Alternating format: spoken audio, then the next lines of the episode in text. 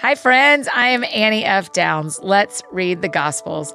The Gospels are the first four books of the New Testament in the Bible Matthew, Mark, Luke, and John. These are the stories of Jesus Christ's life on earth the friendships, the parables, the sacrifices, the meals, the miracles. I encourage you, no matter where you are in your faith journey, stick with us for the next few months. We are reading one chapter a day, going through all four of those books, and it's already been a really special week, and I think it's going to continue to be like that for this whole journey through these 89 chapters. Okay, the best way to be committed to finishing is to subscribe to this podcast so that it drops in your feed for you every day so you can't like not see it, and invite someone to join you. You know, we finish better when we finish together. So here's how this works I'm going to read one chapter to you today. You can listen or read along in your own Bible, and then I'll mention the verse that stood out to me, and then I'll pray, and that's it. And we'd love to hear what stands out to you. Those conversations are happening over on Instagram at Let's Read the Gospels. So be sure you're following there, chatting with your friends who are hearing the same chapter today. So today is January 5th, and I'll be reading John 5 from the NIV, the New International Version. John 5. Sometime later, Jesus went up to Jerusalem for one of the Jewish festivals. Now, there is in Jerusalem near the sheep gate a pool, which in Aramaic is called Bethesda, and which is surrounded by five covered colonnades. Here, a great number of disabled people used to lie the blind, the lame, the paralyzed. One who was there had been an invalid for 38 years.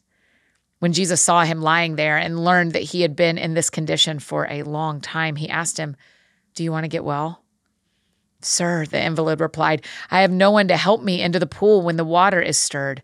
While I am trying to get in, someone else goes down ahead of me. Then Jesus said to him, Get up, pick up your mat, and walk. At once the man was cured. He picked up his mat and walked. The day on which this took place was a Sabbath. And so the Jewish leaders said to the man who had been healed, It is the Sabbath. The law forbids you to carry your mat. But he replied, The man who made me well said to me, Pick up your mat and walk. So they asked him, Who is this fellow who told you to pick it up and walk? The man who was healed had no idea who it was, for Jesus had slipped away into the crowd that was there. Later, Jesus found him at the temple and said to him, See, you are well again. Stop sinning, or something worse may happen to you. The man went away and told the Jewish leaders that it was Jesus who had made him well.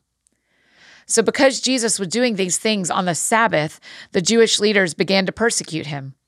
In his defense, Jesus said to them, My Father is always at his work to this very day, and I too am working. For this reason, they tried all the more to kill him. Not only was he breaking the Sabbath, but he was even calling God his own Father, making himself equal with God. Jesus gave them this answer very truly, I tell you, the Son can do nothing by himself. He can do only what he sees his Father doing, because whatever the Father does, the Son also does. For the Father loves the Son and shows him all he does. Yes, and he will show him even greater works than these, so that you will be amazed. For just as the Father raises the dead and gives them life, even so the Son gives life to whom he is pleased to give it. Moreover, the Father judges no one, but has entrusted all judgment to the Son that all may honor the Son just as they honor the Father. Whoever does not honor the Son does not honor the Father who sent him. Very truly, I tell you, whoever hears my word and believes him who sent me has eternal life and will not be judged, but has crossed over from death to life. Very truly, I tell you, a time is coming and has now come when the dead will hear the voice of the Son of God, and those who hear will live. For as the Father has life in himself, so he has granted the Son also to have life in himself. And he has given him authority to judge because he is the Son of Man. Do not be amazed at this, for a time is coming when all who are in their graves will hear his voice and come out. Those who have done what is good will rise to live, and those who have done what is evil will rise to be condemned. By myself I can do nothing. I judge only as I hear, and my judgment is just for I seek not to please myself, but him who sent me. If I testify about myself, my testimony is not true. There is another who testifies in my favor, and I know that his testimony about me is true. You have sent to John, and he has testified to the truth. Not that I accept human testimony, but I mention it that you may be saved. John was a lamp that burned and gave light, and you chose for a time to enjoy his light. I have testimony weightier than that of John For the works that the Father has given me to finish, the very works that I am doing, testify that the Father has sent me. And the Father who sent me has himself testified concerning me.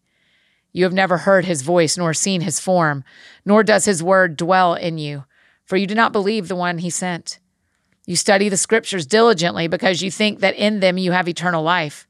These are the very scriptures that testify about me, yet you refuse to come to me to have life. I do not accept glory from human beings, but I know you. I know that you do not have the love of God in your hearts. I have come in my Father's name, and you do not accept me. But if someone else comes in his own name, you will accept him. How can you believe since you accept glory from one another, but do not seek the glory that comes from the only God? But do not think I will accuse you before the Father. Your accuser is Moses, on whom your hopes are set. If you believed Moses, you would believe me, for he wrote about me. But since you do not believe what he wrote, how are you going to believe what I say? That is John 5 in the NIV. There's a lot to unpack there. But the last time I was in Israel, I got to go to the pool at Bethesda and stand there thinking about this story at the beginning of John 5 and just realizing that Jesus loves to heal, even when we feel like it is hopeless and we feel like we are unable to do what we need to do to do our part, He will still heal. And in fact, loves to heal us there. And it, I feel like the Gospels often remind us we aren't in control, that God's in control. Jesus is in control and He's on it. And and that story reminds me of that so much. So if that's you today, let's let's pray together. Yeah, Jesus, we need you to heal.